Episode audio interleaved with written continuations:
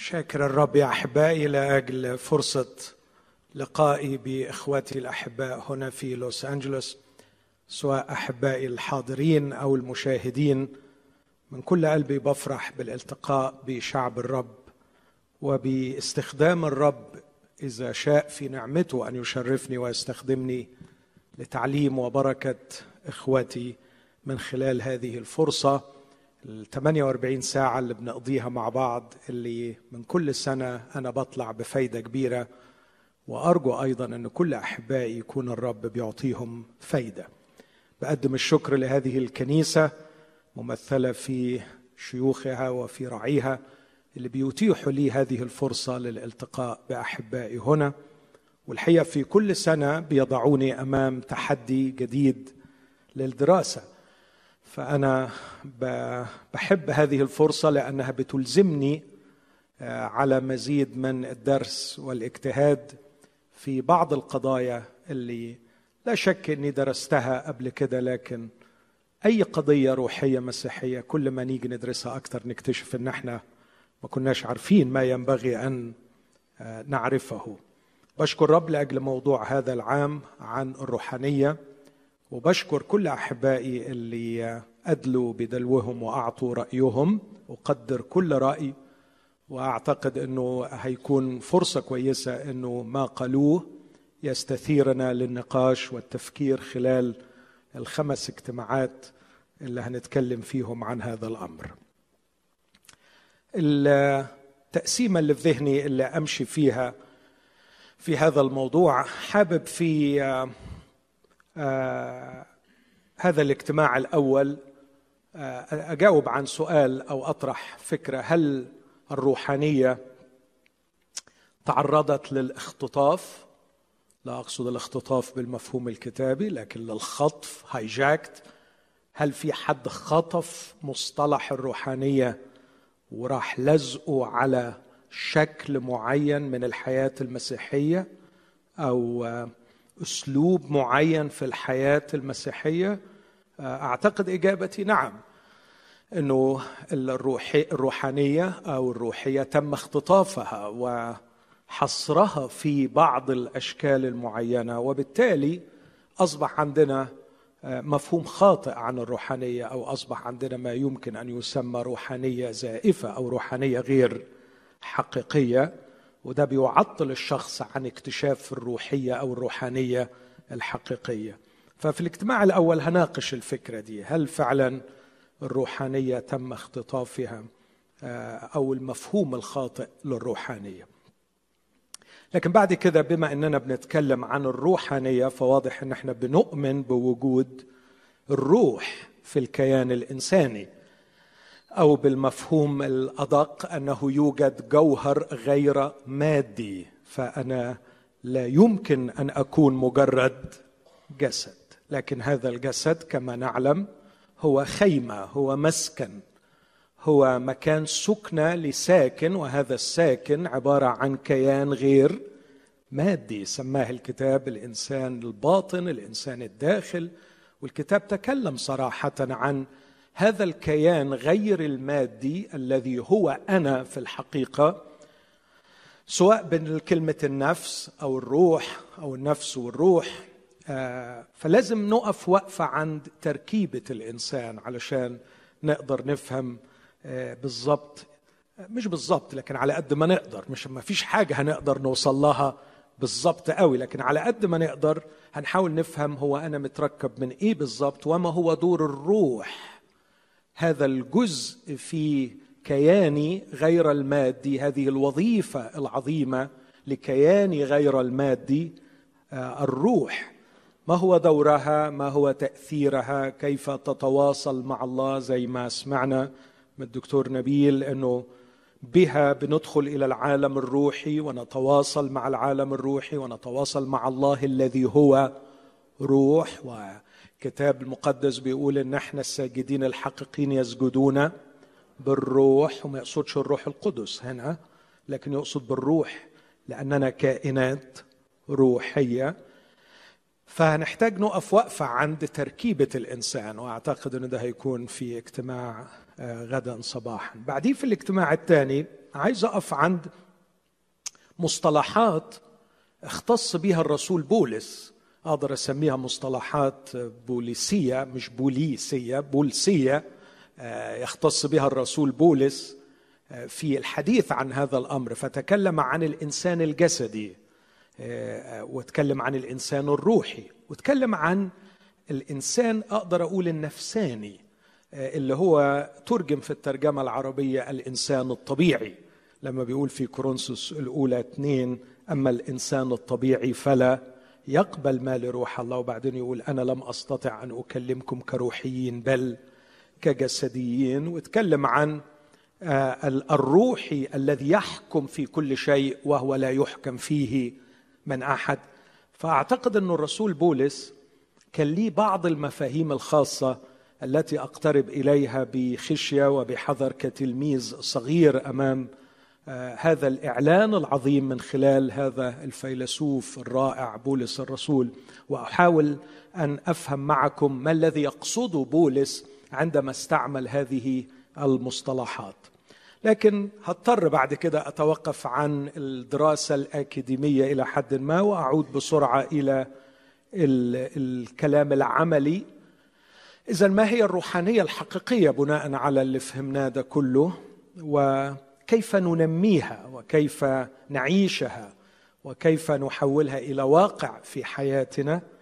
وأخيرا ما هي عوائق الروحانية الحقيقية؟ وده هيكون الاجتماع الخامس. ده اللي في ذهني سوفار وأرجو أن الرب يعينني إني يعني أمشي بهذا المنهج. آمين. توعدوني أنكم تصلوا من أجل أنفسكم ومن اجلي أن الرب يعطينا ذهن مفتوح. إحنا هنا علشان نتعلم مع بعض مش كده؟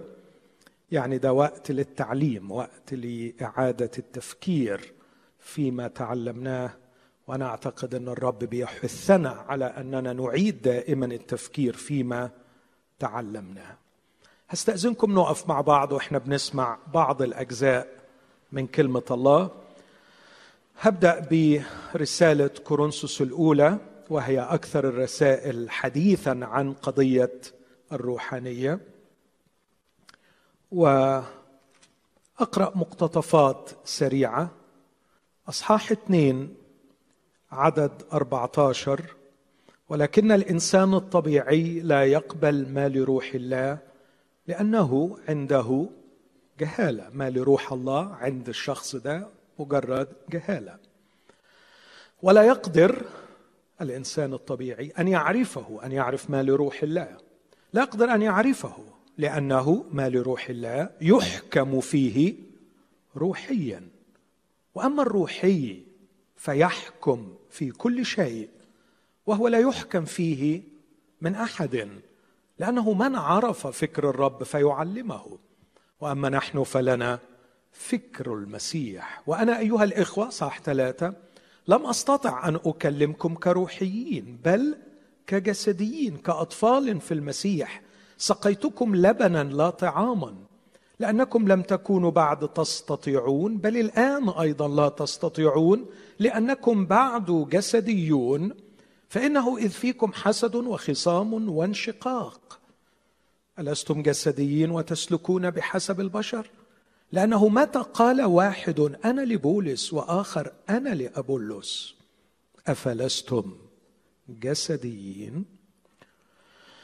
في أصحاح آه ثلاثة نفس الأصحاح اللي بقرأ منه عدد 18 عبارة خطيرة للغاية.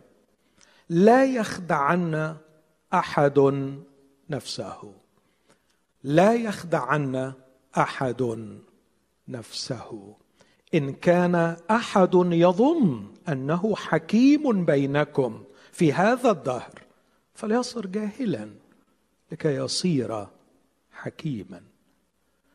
أحب لو أمكن أنا ده هقوله لنفسي ولو أمكنك تردد معي وترددي معي هذه العبارة إنها وصية الرب. لا يخدعن أحد نفسه. لا يخدعن أحد نفسه.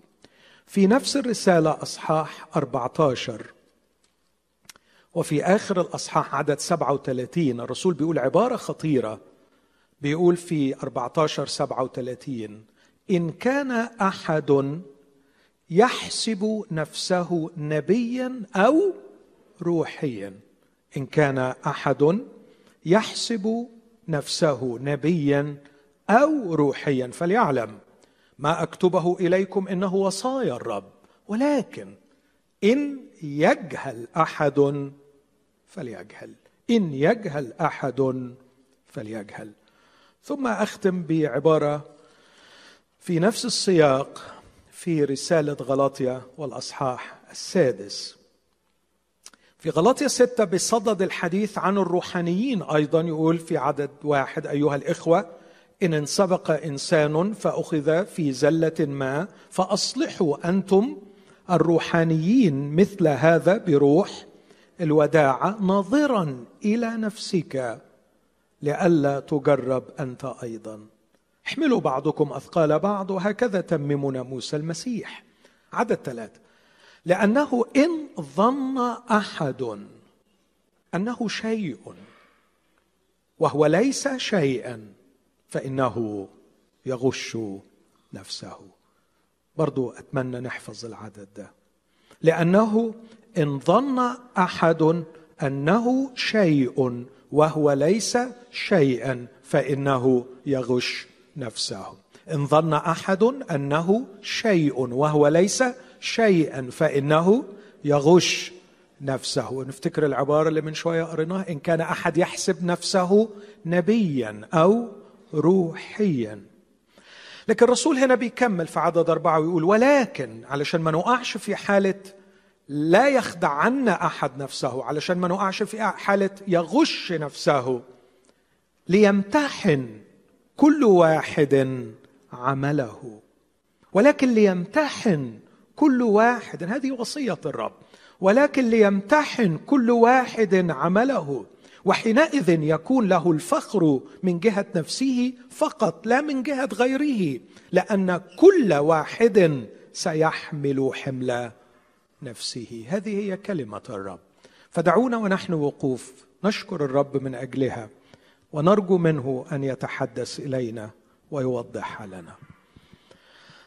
ربنا الحبيب يسوع نقترب إليك أنا وإخوتي في هذا المساء. واثقين كل الثقة في محبتك لنا. لقد اخترت لنفسك أن تكون معلمنا. ونحن يا رب قبلنا بفرح أن تكون أنت معلمنا الوحيد. أنت علمتنا قائلا لأن معلمكم واحد هو المسيح. ربنا وإلهنا وحبيبنا ومخلصنا ومعلمنا. أنت أكثر الكل وعيا بجهلنا وضعفنا. وأنت أكثر الكل شوقا لتغييرنا وتعليمنا وتصحيحنا. اظهر لنا قلبك الرعوي. استرد نفوسنا إلى سبل البر من أجل اسمك. صححني وصحح اخوتي قومني وقوم اخوتي افتح عيني على الحقيقة فلا أعيش لحظة واحدة مخدوعا أغش نفسي. افتح عيني وافتح ذهني واعمل معنا ما عملته مع تلاميذك فتحت ذهنهم ليفهموا الكتب. ربنا يسوع أنت تعلم بعضنا حالته قد تكون صعبة بعضنا حالته تكون قد محتاجة فقط إلى غسل للأرجل. لكن أنت تعرف كل واحد وتعرف كيف تعالج كل واحد. فانظر إلى وطول أناتك. اشفق علينا وعلمنا أيها المحب العظيم. يا من أحببت الكنيسة وأسلمت نفسك لأجلها لكي تقدسها مطهرا إياها بغسل الماء بالكلمة. أبانا المحب اقبل شكرنا في ابنك يسوع المسيح ولك معه مع الروح المبارك الإكرام والمجد إلى الأبد. آمين.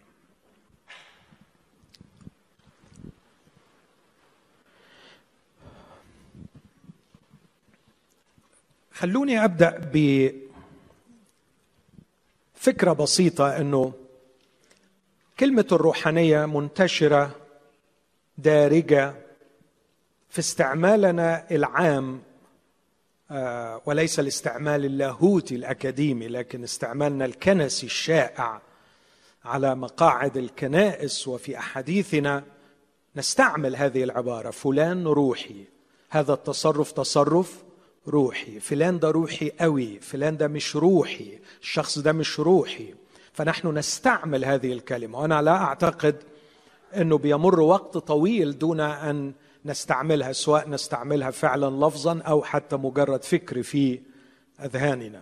فأعتقد إنها قضية مهمة. لكن كمان ما تنسوش أحبائي إنكم بتعيشوا في بلاد كلمة الروحانية أصبح لها يعني أهمية خاصة في العقد الأخير أو العقدين الأخيرين. فإذا أنت يو جوجلد كلمة spirituality آه، مش هتلاقي كلام مسيحي في معظم الأحيان لكن نادرا ما هتلاقي كلام مسيحي. لكن جوجل هيفتح لك ال sites الأولانية اللي هيفتحها لك أشياء غير مسيحية لأن الروحانية اليوم هي مجال شيق جدا جذاب لأعداد كبيرة جدا من الناس. آه، ويعترفوا بأهمية الروحانية ويبحثوا عنها. أعتقد إنه ده ليه تفسيره إلى حد ما بعد أن غرق العالم لعقود طويلة في القرنين الأخيرين في المادية البحتة. المادية البحتة الماتيرياليزم القاتل. بعد أن غرق العالم في المادية ووجد أن المادية لم تحقق له السعادة والشبع والمعنى ابتدأ العالم يفكر في شيء بعيد عن هذا العالم المادي وابتدأوا فعلا يقروا بأهمية وجود كيان آخر غير مادي. حتى لو يعني اهتميت وعندك انجذاب لمجال أعظم وأرقى مجال في العلم حاليا مجال ال quantum physics المتبحرين في ال quantum physics النهارده بيقدموا بعض المحاضرات التي تبرهن وتؤكد أنه لا يمكن أن يكون العالم مجرد عالم مادي لكن وراء العالم المادي هناك قوة أخرى هناك شيء أعظم يسمونه قوة روحية.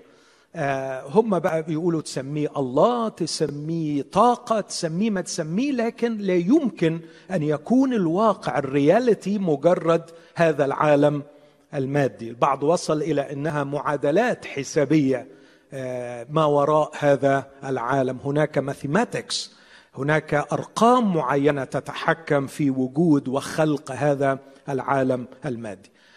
والبحث دؤوب على اكتشاف أسرار هذا العالم الروحاني لتسخير هذه القوة لتحقيق النجاح وتحقيق السعادة طالما أنهم فشلوا في تحقيق الانتصار والسعادة من خلال الغرق في العالم المادي. أشهر الحركات طبعا اللي قدمت دلوقتي لكن في حركات جديدة آه، موازية ليها وولدت عنها New Age. ال New Age بتركز كتير على ال spirituality اليوجا كتدريب واحد التدريب مجرد ليس مجرد تدريب يعني exercise physical لكن مرتبط بال meditation والمديتيشن قائمة على تصور أن هناك عالم روحي وتستطيع أن تطلق طاقاتك الروحية أو أن تتواصل مع العالم الروحي. وأعتقد أنه ده مجال خطير ويفتح الباب لأشياء كثيرة.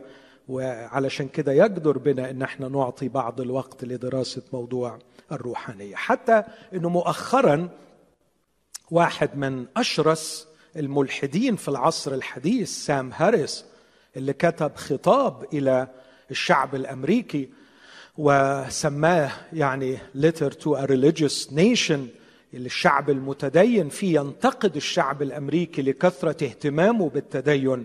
ودافع عن المادية البحتة وإن إحنا في النهاية ما إلا مجرد تجمع من الأتومز مجموعة من الذرات تجمعت عشوائيا ومع الوقت والصدفة وصلنا إلى هذه الحالة التي نحن فيها. فسام هاريس باعتباره واحد من أشرس الملحدين اللي دافعوا عن المادية حاليا بيعمل كتاب اسمه spirituality of atheism. فيريد أن يقول أن ال atheism حتى ال atheism له اهتمام بالمسائل الروحانية. وعايز ينزه الإلحاد عن أن يكون مجرد مادية بحتة لكن بيقول إن المخ بيولد آه، طاقات روحية ويولد حالة روحية وعلينا أن نهتم بهذه الحالة الروحية. ففي النهاية يرجعون حتى الملحدين ويقروا بوجود حالة روحية وعالم روحي. في وسط هذا الخضم من التشويش والفوضى الفكرية والمعتقدات الكثيرة وفي نفس الوقت استعمالنا لنفس المصطلح الذي يستعمله العالم كم هو خطر على كنيسة الله أن تظل تعيش دون فصل وتمييز بين المصطلحات المختلفة ودون تحديد وتعريف للمصطلحات التي نستعملها. ما هي الروحانية؟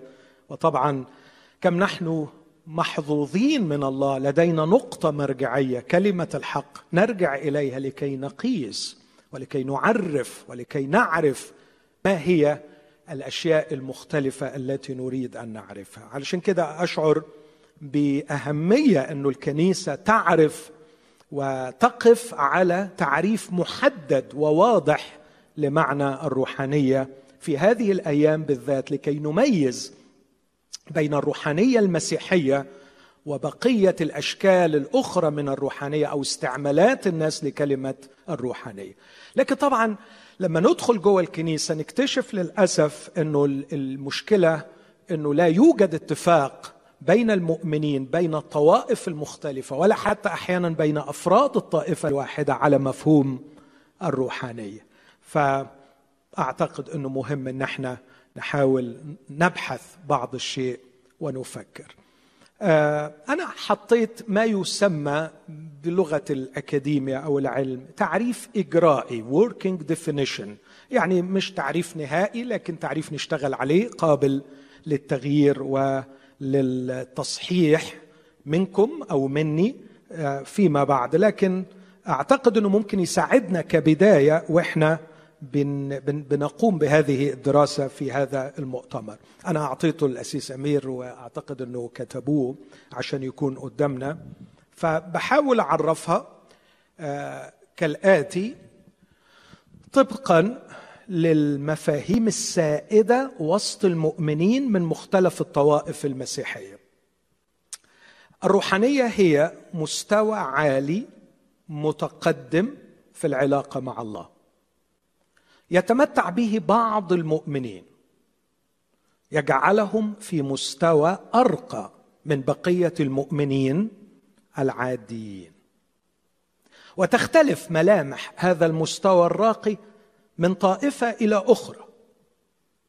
الحقيقة لما تروح طائفة وتسأل إيه هي الروحانية ممكن يكون عندهم وصف ليها يختلف عن وصف الروحانية في طائفة أخرى لدرجة التناقض أحيانا. يعني ما يعتبره البعض شيء روحاني جدا ممكن في طائفة أخرى تلاقيهم بيعتبروه يعني هرطقة يمكن أو شيء من التهريج والفوضى أو الخروج عن الإيمان القوي. تختلف ملامح هذا المستوى الراقي من طائفة إلى أخرى لكن في النهاية لا تخرج هذه الملامح عن واحدة أو أكثر من هذه الملامح الأربعة. الأمر الأول التمتع بمواهب أو قدرات روحية معينة. شخص عنده مواهب روحية معينة أو قدرات روحية معينة فيقال عنه روحاني. الملمح الثاني الشعور بأحاسيس ومشاعر معينة. ولا سيما في الاجتماعات أو في فرص الخلوة أو إلى آخره أن الشخص يشعر بأحاسيس ومشاعر معينة. البعض لا يعني يندمج مع هذا الفكر فكرة المواهب والشعور لكن التمسك بتعاليم وعقائد معينة.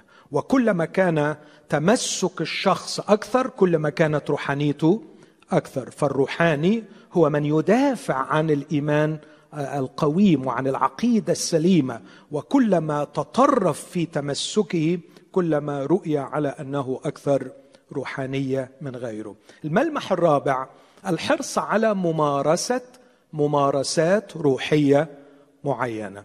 آه، الأمر ليس فكر وعقيدة وليس شعور وأحاسيس وليس مواهب وقدرات لكنه بالأكثر شغل براكتسز ممارسات هذه الممارسات ممكن تكون تدريبات روحية معينة صيام صلاة تدريبات مختلفة والحرص على ممارسة هذه الممارسات الروحية المعينة يجعل الشخص أكثر روحانية. والسؤال هل هذا الكلام يتفق مع كلمة الله؟ أكيد في حاجات من الروحانية الحقيقية كما سنفهمها من كلمة الله تتلاقى مع شيء أو أكثر من هذه الأشياء. يعني مستحيل تخلو الروحانية الحقيقية من آه، تعليم صحيح. مستحيل تخلو الروحانية الحقيقية من أحاسيس ومشاعر إيجابية. مستحيل تخلو الروحانية الحقيقية من ممارسات روحية مستمرة ويواظب الشخص عليها.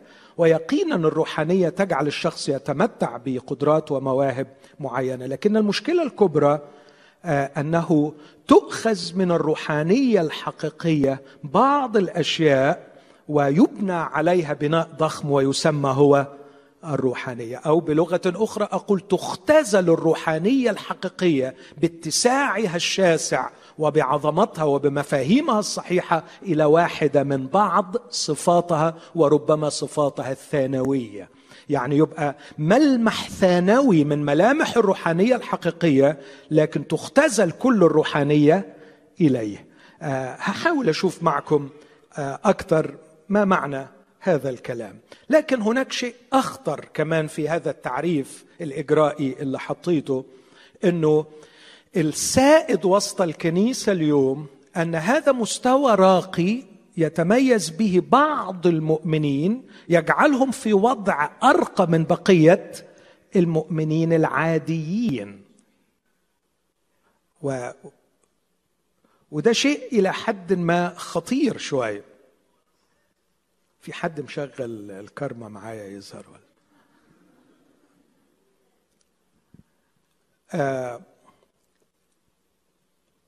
فكرة إنه ده شيء قاصر على بعض المؤمنين وليس من نصيب كل المؤمنين يتعارض مع كلمة الله. الرسول بيقول أنا لم أستطع أن أكلمكم كروحيين بل ككلمة افتراض إنه كل المؤمنين المفروض إن هم يكونوا روحيين هذا ليس نصيب للبعض يجعلهم في مستوى أرقى من البعض الآخر. أعتقد ده من أكثر الأشياء اللي خلاها تختطف لبعض الأمراض الروحية والنفسية وده هوضحه أكثر. لماذا يتم اختطاف الروحانية أو خطف الروحانية واغتصاب الروحانية و تخصيصها وحصرها لجماعة أو لبعض الأفراد أو لصقها بشيء معين؟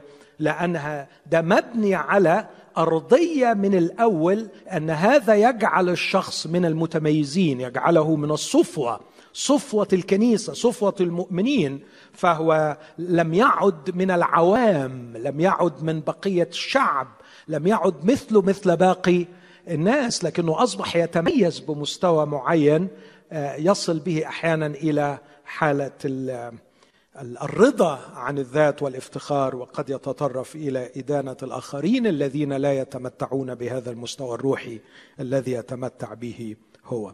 عشان كده أنا عندي مشاكل بس أنا أعتقد إنه هذا التعريف الإجرائي لو شفناه تاني آه، ونراجعه وتفكروا فيه وتمتحنوه أعتقد أنه آه، يلخص الواقع اللي إحنا بنشوفه لو إحنا عملنا بحث عن ما مفهوم الروحانية ولا سيما في الكنائس الإنجيلية لكن بصفة عامة ما مفهوم الروحانية عندنا؟ أعتقد أنه هنكتشف إلى حد كبير أن هذا التعريف ربما يكون دقيقا في وصف أو يقترب من الدقة في وصف آه، ما هو شائع في أذهان إخوتي المؤمنين. إيه المشاكل في هذا التعريف؟ ده الوقت اللي باقي في هذه الخدمة هاخده في تعداد بعض المشاكل اللي بشوفها خطيرة من وراء هذا المفهوم الخاطئ للروحانية. الأمر الأول اللي ممكن يتسبب عنه هذا الأمر هو الانشقاق والحسد والخصام. وأعتقد أن ده كان واضح جدا في كلام الرسول لما قال لم أستطع أن أكلمكم كروحيين بل كجسديين وبعدين بيقول في أصحاح ثلاثة لأنه فيكم حسد وخصام وانشقاق. أفلستم جسديين وتسلكون بحسب البشر؟ بس الشيء المرعب أحبائي إنه ما فيش ناس ظنوا أنهم روحانيين زي إخوة كورنثوس. والرسول في كلمة آه، جات في كورنثوس الأولى 12 ترجمتها العربية وبعض الترجمات الإنجليزية ترجمة غير دقيقة. آه، بعذر المترجمين لأنه أحيانا بيكون الوضع صعب. لكن هذه الترجمة ساهمت في إخفاء معنى جميل لما يقول أما من جهة المواهب الروحية. كلمة المواهب الروحية كلمة مواهب زائدة لا وجود لها. في النسخ كل النسخ الأصلية. لكن الكلمة اليونانية كلمة واحدة وليست كلمتين نوماتيكوس أو نوماتيخوس. والنوماتيخوس أما من جهة الروحانيات. أما من جهة الروحانيات. وبعدين في الآخر يقول لهم جدوا للمواهب العظمى. وذكر كلمة المواهب. فالعدد الأول لم تذكر فيه كلمة المواهب. لكن البعض مثلا بعض الترجمات الإنجليزية تضع بين قوسين الإظهارات الروحية. النيوما البنوما بنوماتيكوس البنوما كلمة بنوما باليوناني الروح بنوماتيكوس الروحيات.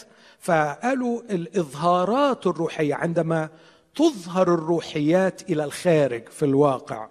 لكن أنا ذكرت دي بس علشان أقول إن إخوة كورنثوس كانوا مشغولين جدا بالروحيات. وده اللي خلى بولس كمان في أصحاح 14 يقول لهم إن كان أحد يحسب نفسه روحيا. كانوا حاسبين أنفسهم روحيين ومهتمين جدا بالروحانيات. وكان فيهم حسد وخصام وانشقاق.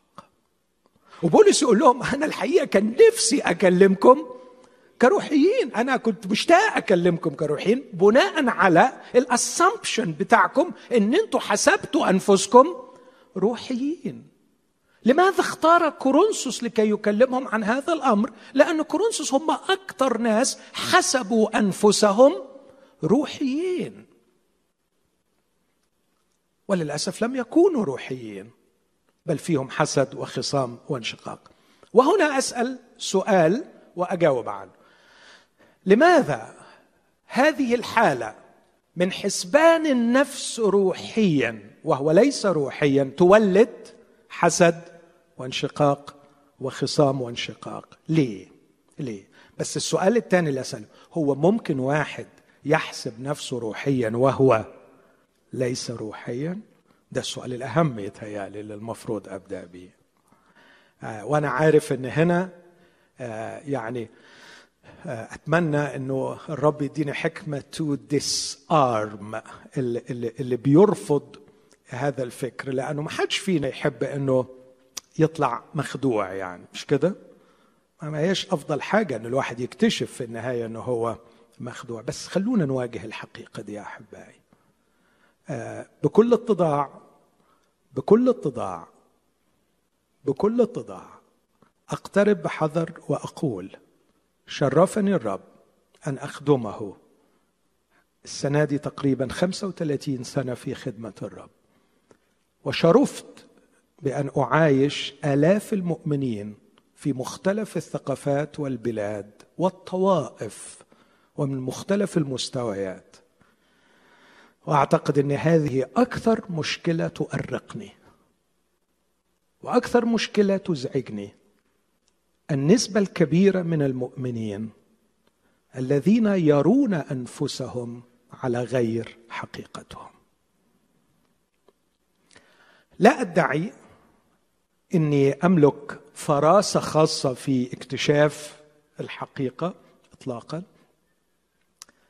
لكن أعتقد ربما دراسة الطب النفسي ساعدتني وعملي في الطب النفسي. وربما الأهم عندي هو محبتي الحقيقية لإخواتي. لما تحب حد بجد وتكون حريص عليه حب حقيقي. تقدر تكتشف الواقع بتاعه أكثر يمكن ما هو بيكتشف نفسه. لكن ربما أكثر لأني خدعت نفسي كثيرا.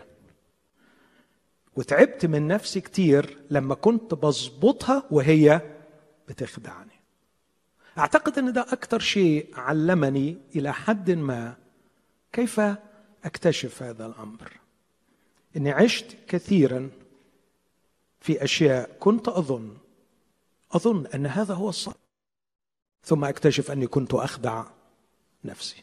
وكم تألمت وكم بكيت وكم دفعت ثمنا كبيرا. وأصلي من كل قلبي أن لا يمر أحد بما أنا مررت به. عشان كده نفسي الكتاب المقدس علم تعليم غريب ألفت النظر إليه بيقول لو لقيت حمار أخوك ضايع أو توبه ثوب ضايع لا يحل لك أن تتغاضى. ترجعه له لا محالة. إيه رأيك لما أشوف أخويا عمره ضايع ورا الوهم؟ أرجوك حاول تحس بيا كخادم يشعر إنه في يوم من الأيام سيعطي حسابا أمام الله. الرب هيحاسبني على كل مرة وقفت فيها على المنبر. طبعا هيحاسبني. طبعا هيحاسبني. مليون المية هيحاسبني. بيقول لي أعطيتك الفرصة أن تتكلم بكلام الحق. لكن كنت مثلا بتحقق ذاتك كنت بتبسط نفسك كنت بتكتسب مستمعين جدد. كنت عايز to impress others كنت بتدور على شهرة بتدور سأحاسب عن كل فرصة أعطيت لي لكي أقف على منبر وسأعطي حسابا أمام الرب. وكم أشعر بثقل هذه المسؤولية عندما يوقفني السيد قائلا أعطي حساب وكالتك. إخوتي رأيت إخوة كثيرين أحباء لي مؤمنين حقيقيين لكنهم يضيعون عمرهم في الوهم في الوهم في الوهم. وأروح واجي وأروح واجي وأروح واجي سنين هذا عددها. والاقي أخويا أو أختي بيلف في الحتة اللي هو بيلف فيها وضايع العمر بيهدر العمر يهدر العمر. فده مش ضايع منه حماره ده ضايع منه عمره عمره ضايع. هل ضاع عمر لوط؟ نعم. هل ضاع عمر شمشون؟ نعم. وفين الناس دول دلوقتي؟ في السماء. في السماء على فكرة. يعني مؤمنين. بس إيه الأثر اللي تركوه في الأرض؟ خزي وعار. لم يتركوا ليجاسي لم يتركوا شيئا في الأرض. لم يصنعوا فرقا في حياة الآخرين. يا ريتهم ما كانوش موجودين. قصتهم اللي بنستفيد منه فقط من حكايتهم الرعب إن إحنا نخاف. لكن بعيد عن استنتاجاتي أنا الشخصيه نطوح بيها ارميها مع إنه يعني المفروض الحكمة بتعلمنا أن نتعلم بعضنا من بعض لكن تجاهل آه، خبرتي أنا الشخصية. واقرأ كلام الكتاب المقدس. لما قرينا بيقول إن كان أحد يظن يظن في نفسه أنه شيء وهو ليس شيء. كلمة ربنا بتقول كده. هو ظان في نفسه إنه شيء لكن الواقع قدام الله إنه هو لا شيء. وأنا متأكد إن 90% من اللي بيسمعوا مني العبارة دي يقول الحمد لله إن فلان سمع الكلام ده. لكن قليلين قوي اللي ممكن يقول يا خوفي لئلا أكون أنا أظن في نفسي أني شيء وأني لست شيء. قليلين قوي. قليلين قوي اللي أول ما يسمع حاجة زي لا يخدعن أحد نفسه. العبارة دي رهيبة. تعرف مين أقوى واحد على خداعك؟ مش إبليس. صدقني. لأن الكتاب يقول ارميا 17 عشر القلب أخدع من كل شيء. يعني قلبي أنا أخدع من إبليس. قدرات إبليس على خداعي he is the deceiver. بس قلبي is deceiving me more than Satan ثق في اللي بقوله لك ده. كم الوهم اللي ممكن واحد يعيش نفسه فيه مرعب. والخسارة هي إنه بتخسر حياتك بتخسر عمرك. بيضيع منك العمر بتضيع عيلتك بتضيع أصدقائك بتضيع فرص كل يوم كل يوم. كل يوم في فرص على فكرة. كل يوم أرجوك تصدق اللي بقوله لك. الرب شاهد على ما أقول every single day. في opportunities في فرص. والكتاب بيقول مفتدين الوقت. كلمة مفتدين الوقت في بعض الترجمات seizing opportunities. يعني كل يوم عندك فرص إنك تعمل فرق. تكنز لك كنوز فوق. تعمل حاجة باقية. تعمل للعالم الأبدي. كل يوم في فرص. لكن لما بتكون عايش في الوهم مخدوع. أعتقد أن الفرص بتيجي وبتضيع تيجي وتضيع تيجي وتضيع. ويستمر الشخص. بيفضل بقية عمره بس بيوجد آه، تفسيراته الشخصية للواقع ده. الدنيا مش ماشية معاه. بس عمره ما فكر هي مش ماشية لأني عايش في الوهم لأن الشيطان بيعاكسني ولأن الناس وحشين ولأن الكنيسة تعبانة ولأن المؤمنين دلوقتي مش بيحبوا ربنا زي ما المفروض يحبوه لأنه لأنه لأنه. هم ما فيش غير اثنين ثلاثة هم اللي بيفهموا في الدنيا دول اللي مقدريني واللي شايفيني إن أنا حاجة كبيرة. عشان كده أعتقد إن إجابة السؤال ده هل من الممكن أن الشخص يغش نفسه ويخدع نفسه؟ في ثلاث آيات قريناهم ان كان أحد يحسب نفسه روحيا. إن كان أحد يظن أنه شيء وهو ليس شيئا فإنه يغش نفسه. وكمان لما يقول لا يخدعن أحد نفسه. اذا نحن معرضون أن نغش أنفسنا ونخدع أنفسنا ونحسب أنفسنا أننا روحيين ونحن لسنا كذلك. إزاي بقى تضيع العمر وإزاي تولد مشاكل؟ خليني أخذ مشكلة بسرعة بسميها مشكلة روميا 14 مشكلة روميا 14 مشكلة ليست مجرد مشكلة تاريخية لكنها مشكلة متكررة وموجودة في عالمنا المحاضر في في عالمنا المعاصر في كنيستنا الحاضرة.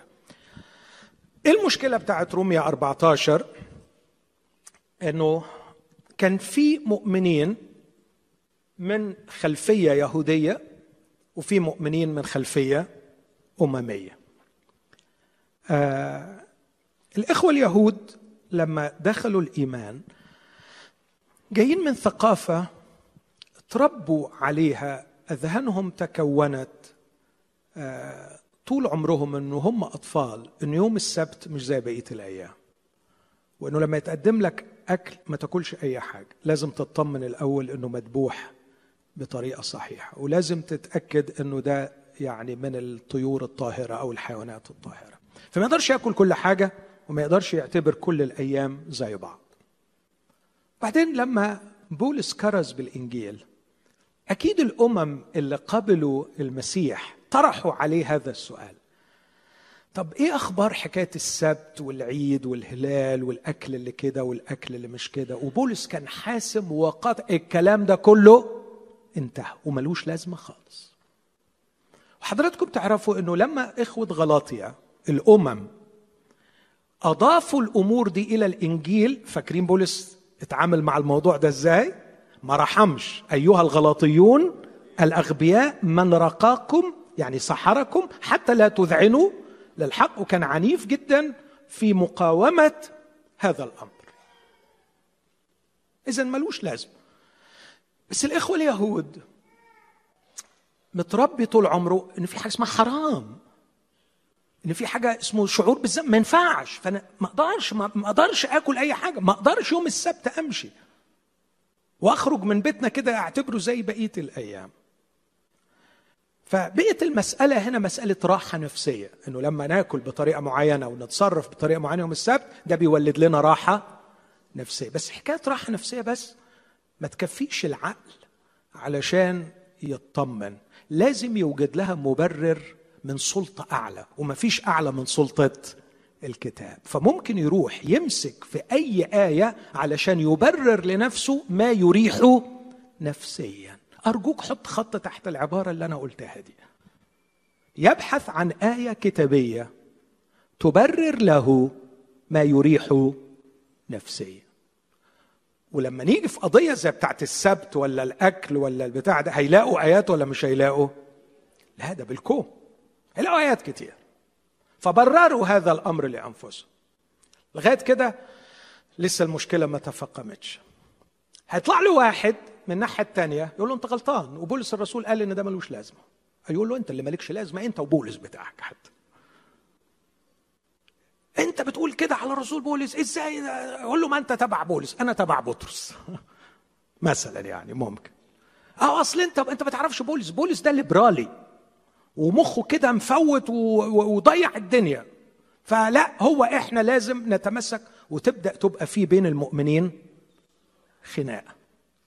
مؤمنين مصرين أن يتمسكوا بهذه الأشياء لأنها بتريحهم نفسيا. يا اخوانا في مجمع حصل والمجمع فصل. وخلص القضية من أعمال 15 وقال إنه ما خلاص الكلام ده كله ملوش لازمة. لكن بيريحنا نفسيا. أنا متربي على كده. ده بيشعرني بمشاعر كده جميلة.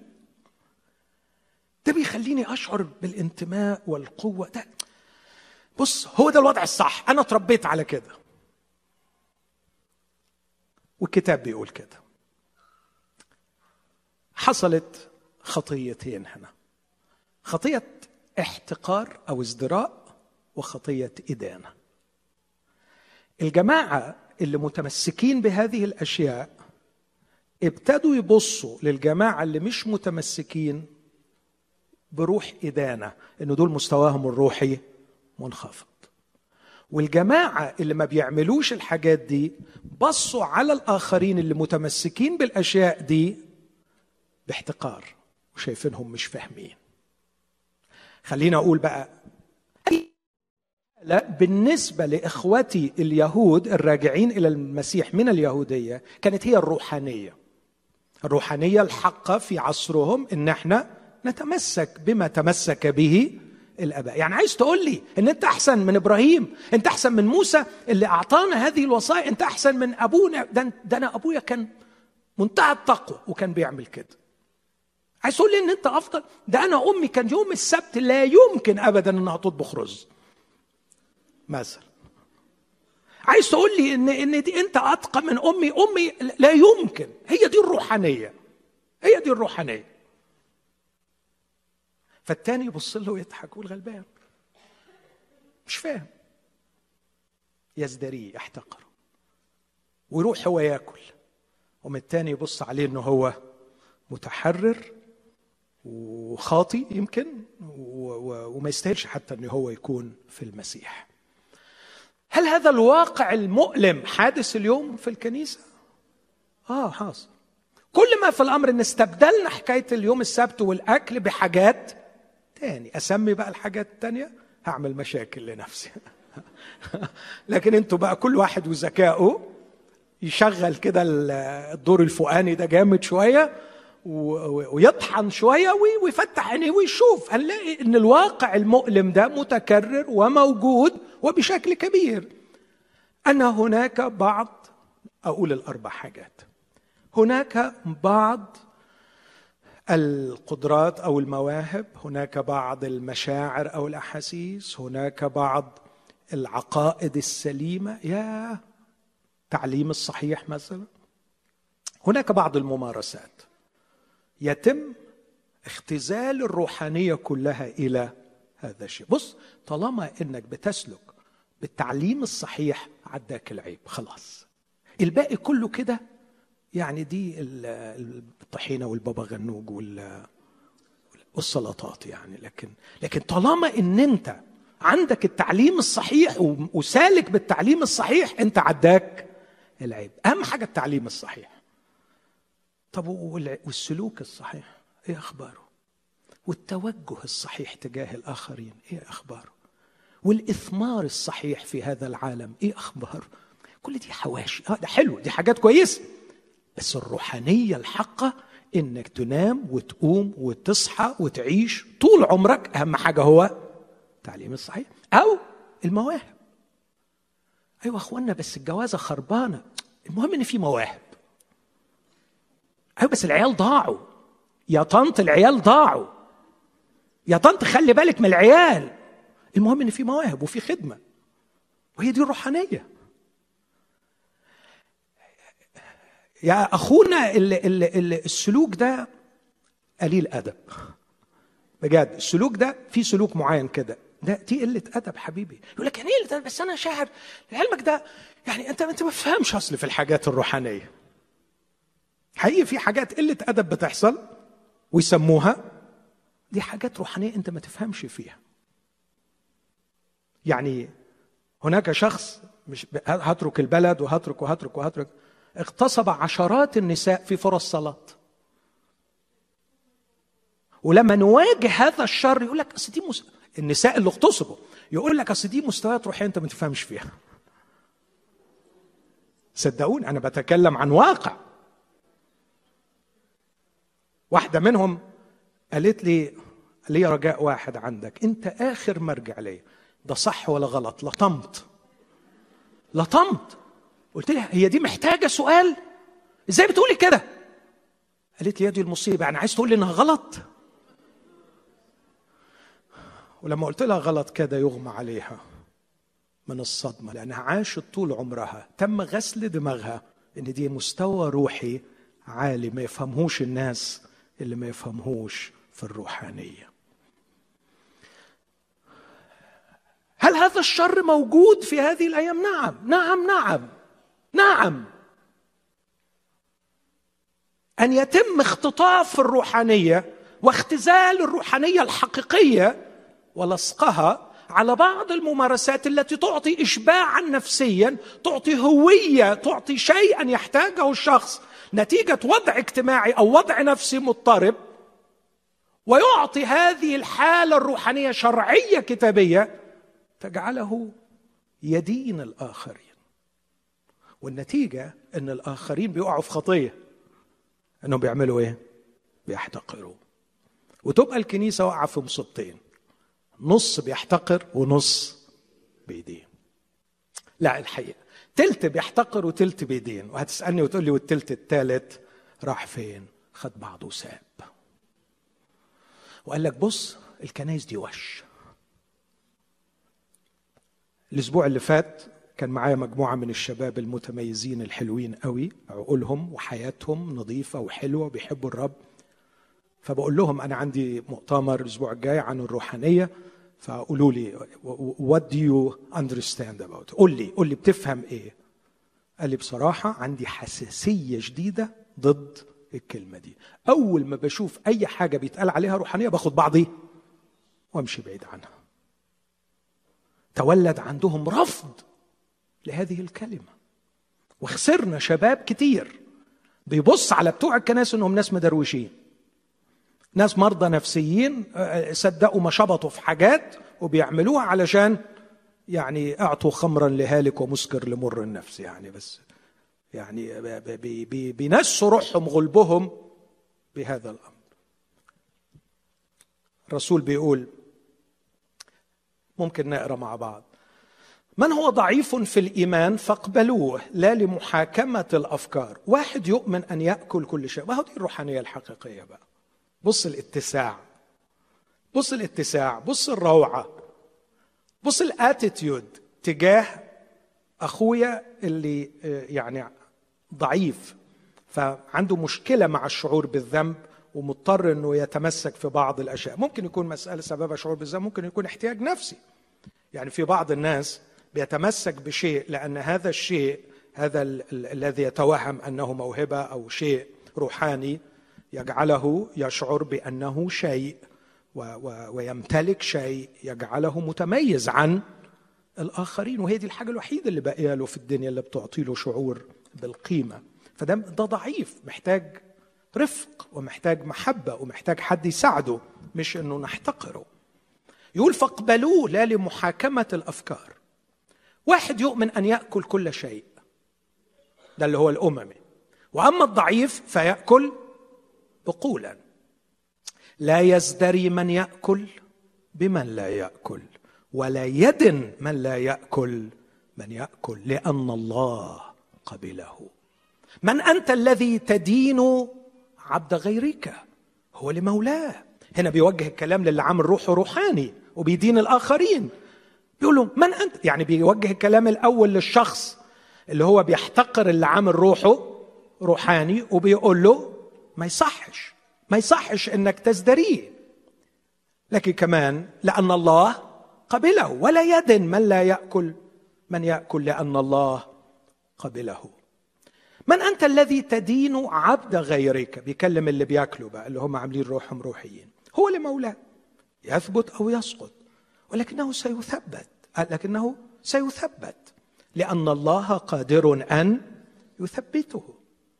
واحد يعتبر يوما دون يوم وآخر يعتبر كل يوم فليتيقن كل واحد في عقله. جميلة العبارة دي. واحد بيفكر كده واحد بيفكر كده وأنا مش عارف روح يا أخي ابحث لغاية ما توصل لليقين في عقلك أنت. ما تفرضش رأيك على الآخرين. وما تلزمش الآخرين أن يتيقنوا نفس اليقين الذي أنت متيقن به. فليتيقن أنا بجيب كلام من عندي ولا كلام الكتاب؟ فليتيقن كل واحد في عقله. انت مالك ومال عقل غيرك انت مسؤول عن عقلك انت. ظبط عقلك انت. وضب عقلك انت. وبعدين اطرح أفكار على عقل غيرك وسيبه هو يتيقن. يبحث بنفسه ويتيقن. الذي يهتم باليوم بص بص الاتساع الأفق بص النظرة الروحانية الحقيقية هنا. الذي يهتم باليوم فللرب يهتم. والذي لا يهتم باليوم فللرب لا يهتم والذي يأكل فللرب يأكل لأنه يشكر الله والذي لا يأكل فللرب لا يأكل ويشكر الله. لأن ليس أحد منا يعيش لذاته ولا أحد يموت لذاته. آه يا بولس أنت كده بتتكلم عن الروحانية الحقيقية. هذه الروحانية الحقيقية. لكن لما ببقى عايش من أجل ذاتي بدور على أي حاجة ألطشها وألزقها بيا علشان أعتبر إنه أنا شيء.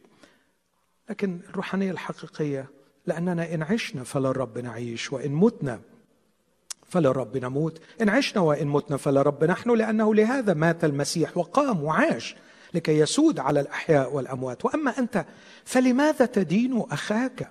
أو أنت أيضا لماذا تزدري بأخيك؟ لأننا جميعا سوف نقف أمام كرسي المسيح. لأنه مكتوب أنا حي يقول الرب إنه لي ستكث كل ركبة وكل لسان سيحمد الله فاذ كل واحد منا سيعطي عن نفسه حسابا لله. فلا نحاكم أيضا بعضنا بعضا بل بالحري احكموا بهذا. الله يوضع للأخ مصدمة أو معثرة. لأني عالم ومتيقن في الرب يسوع. بولس هنا وصل لحكاية يتيقن في عقله هو واصل مع الرب يسوع. إني عالم ومتيقن في الرب يسوع. أن ليس شيئا نجسا بذاته. إلا من يحسب شيئا نجسا فله هو نجس. فإن كان أخوك بسبب طعامك يحزن فلست تسلك بعد بحسب المحبة. لا تهلك بطعامك. ذلك الذي مات المسيح لأجله. فلا يفترى على صلاحكم لأن ليس ملكوت الله اكلا وشربا. لا تختزلوا ملكوت الله إلى مجرد الأكل والشرب. ملكوت الله أوسع من كده. المسيحية أوسع من الحكاية اللي انت زانق نفسك فيها. ملكوت الله ليس اكلا وشرب بل هو بر وسلام وفرح في الروح القدس. لأن من خدم المسيح في هذه فهو مرضي عند الله ومزكى عند الناس. فلنحكف اذا على ما هو للسلام وما هو للبنيان. بعضنا لبعض. لا تنقض لأجل الطعام عمل الله. الله شغال في أخوك. ما تهدش أنت الموضوع ده علشان خاطر حكاية الأكل. كل الأشياء طاهرة لكنه شر للإنسان الذي يأكل بعثرة. حسن أن لا تأكل لحما ولا تشرب خمرا ولا شيئا يصطدم به أخوك أو يضعف شايفين الجمال؟ هذه الروحانية الحقة. أول مشكلة تسببها فكرة أن الروحانية مستوى راقي يتميز به البعض وهذا المستوى الراقي هو نتيجة بعض الممارسات أو المواهب أو المشاعر أو العقائد. أنها تؤدي إلى حالة روميا 14 تقسم الكنيسة إلى فرق وتجعل فريق يزدري بفريق وفريق يدين فريق. وهذا الواقع أراه الواقع اليوم أراه اليوم حادث في الكنيسة. وكم أحتاج إلى وقت لأفصل أكثر رومي 14 وأوضح هذا القلب المتسع وهذا العقل المتسع وهذه الروحانية الحقة اللي بتعرف تستوعب هذا وذاك واللي يرتقي باخواته المؤمنين فوق كل هذه الأشياء لأنه يعيش في النهاية لا لنفسه لا أحد يعيش. عشنا فللرب نعيش. إن نبع الروحانية الزائفة هو العيشه من أجل الذات. المشكلة الثانية وبسرعة آه إنه أخونا اللي بيتحصر في حتة مفهوم خاطئ للروحانية هتضيع منه الدعوة بتاعته. إيه الدعوة؟ دعوة إنه في شغل ربنا عايز يعمله فيك وفي شغل ربنا عايز يعمله بيك. سهلة؟ لأننا نحن عمله مخلوقين لأعمال. نحن عمله شغل ربنا عايز يعمله فيا. مخلوقين لأعمال صالحة سبق الله فعد لكي نسلك فيها شغل ربنا عايز يعمله بيا. الخبر الحلو اللي هقوله لك إذا كنت تبحث عن القوة عن الرفعة عن النضوج عن الرقي عن النصرة استسلم لعمل الله فيك. خلى الله يعمل فيك. على فكرة هو صنايعي شاطر قوي. وعلى فكرة ما فيش في قلبه غير الخير من ناحيتك. عايز أطمنك عنه. لما بتيجي تعمل موبيليا عند حد أنتوا هنا بتشتروا جاهز. في مصر بنروح نعمل آه، الموبيليا عند الناس. أكتر سؤال يسألوه الناس اللي عايزين يعملوا موبيليا. يروحوا يسألوا حد عمل عنده يقول له هو صنايعي شاطر. هو أمين. هو شغله كويس. تخيل بقى لو رحت تسأل واحد عن واحد بتاع موبيليا وقال لك بص أنا عايز أقول لك أروع خشب ممكن يستعمل عنده. أكتر واحد مظبوط في مواعيده الراجل ده. أحسن أسعار هتلاقيها عنده. أجمل أشياء بتطلع من تحت إيده. مش هتحلم ابدا بأكتر من اللي هو هيعمله لك. أروح أشتغل عنده ولا ما أروحش؟ أروح أعمل عنده الشغل ولا لا؟ ربنا صنايع نفوس لأننا نحن عمله. وعنده عنده خبرة رائعة وعنده قلب نظيف بيحب ابنه. محدش فينا يبغي لأولاده شيء وحش. أنا بشوف كتير أباء عندهم أولاد مرضى. بصدق بصدق بصدق يتمنوا إن هم اللي يمرضوا وأولادهم يخفوا. بكل سرور بكل سرور. لو عنده قدرة إنه يبدل معاه يبدل. يقول أنا أنا أنا آخذ المرض. أبونا صالح. وعايز ولاده ناجحين. عايزني شخصية حلوة محترمة قوية نظيفة. عايز كل حاجة حلوة. وهو عايز يعمل كده فيا. أنا عمله. His بيس تخيل. نحن عمله.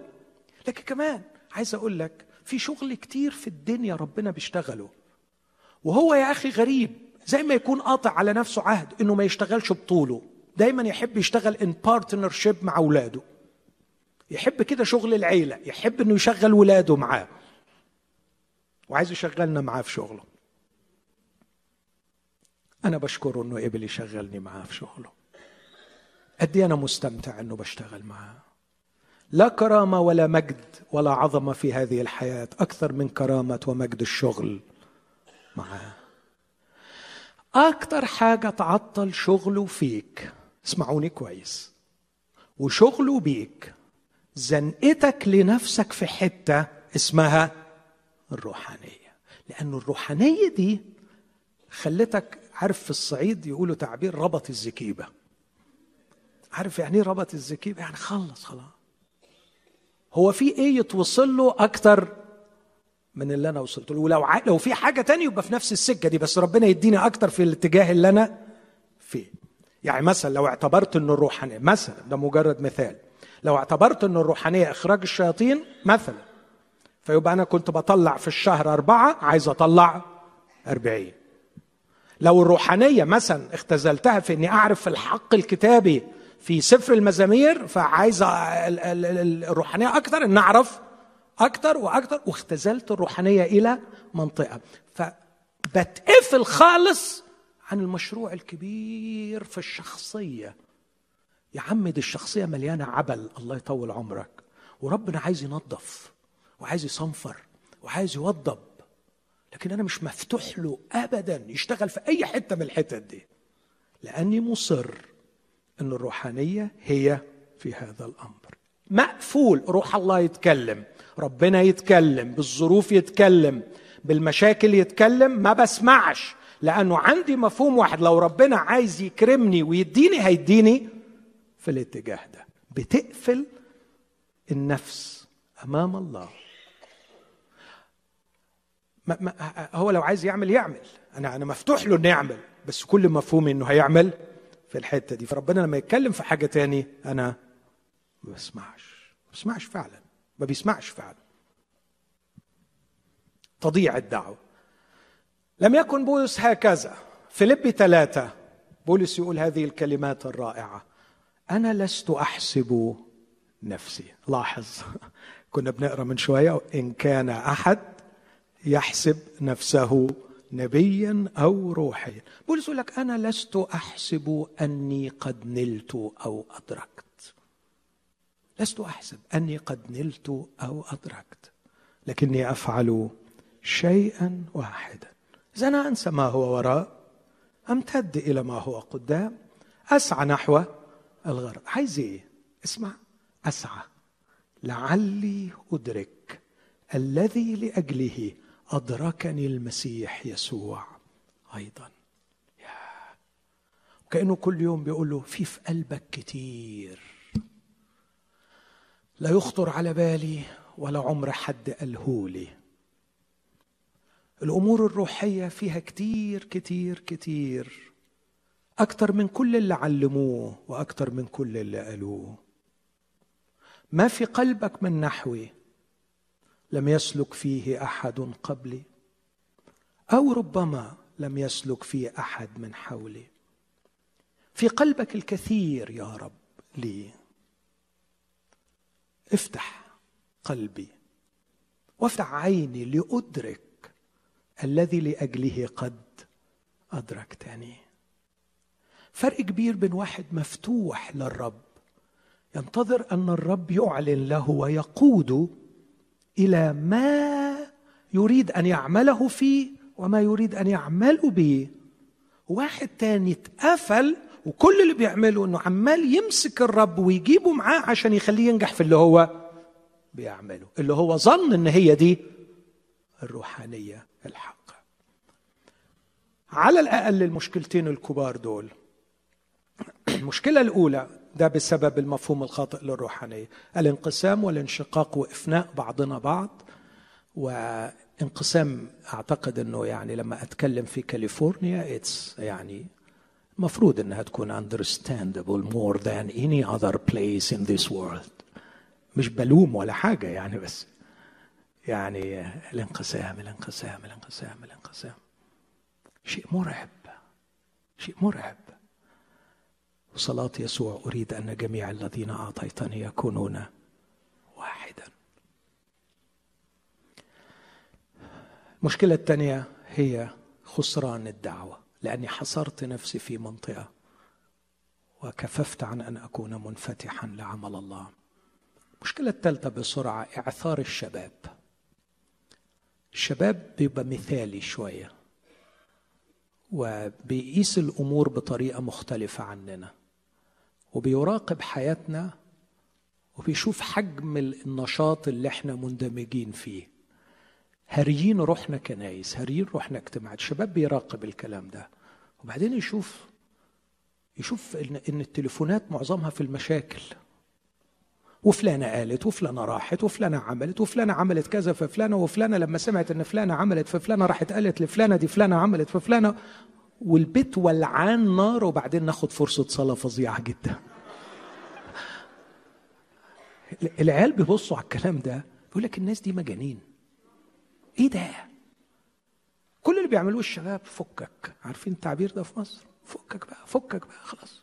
ده وش. ده وش. أنا أروح أتفرج على فيلم أحسن لي 100 مرة من الهوس ده. صدقوني بيقولوا كده. احتقروا الروحانية. احتقروا الروحانية. الكلمة الجميلة الراقية. احتقروها. واحد من الشباب قال لي بص في العالم دلوقتي في سيستم كبير ضخم قادر على تحقيق الازدهار الإنساني اللي أنتوا بتقولوا فيه. وش؟ روح شوف الشخصيات في الكنائس.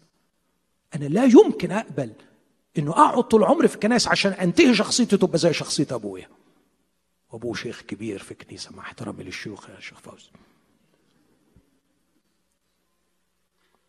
شباب بيتعثر.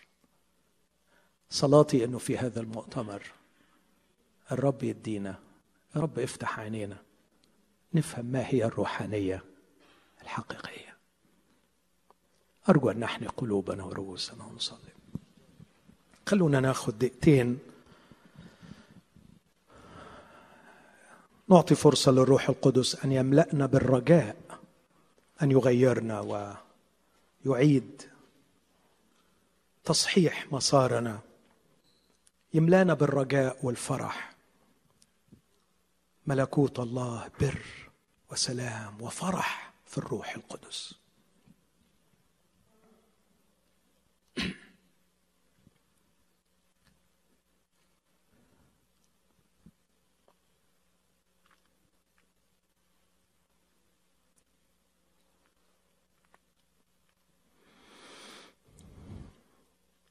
الروحانيه الحقيقية. تفسح المجال لله أن يعمل فيك. كل ما يرغب يخرج فيك كل الصلاح. أخي الحبيب إذا كنت ولدت من الله إذا كنت بنت لله أو ابن لله فالصلاح فيك. يوجد في قلبك الكنز الصالح. والرب يريد أن يعمل ليخرج هذا الصلاح. الإنسان الصالح من كنز قلبه الصالح يخرج الصالحات. بولس يقول لفيليمون لمعرفة كل الصلاح الذي فيك لماذا تعطل ظهور الصلاح الذي فينا؟ لأننا خدعنا أنفسنا. ربي الحبيب يسوع أرجوك أن تخلصني من كل زيف من كل غش أن تخلصني من كل مفهوم يا رب خافسي وأتوسل إليك أن تجذبني مع إخوتي إلى روحانية حقيقية تفتحني لك لتعمل فيا وتعمل بيا أبانا في اسم المسيح اسمع واستجب.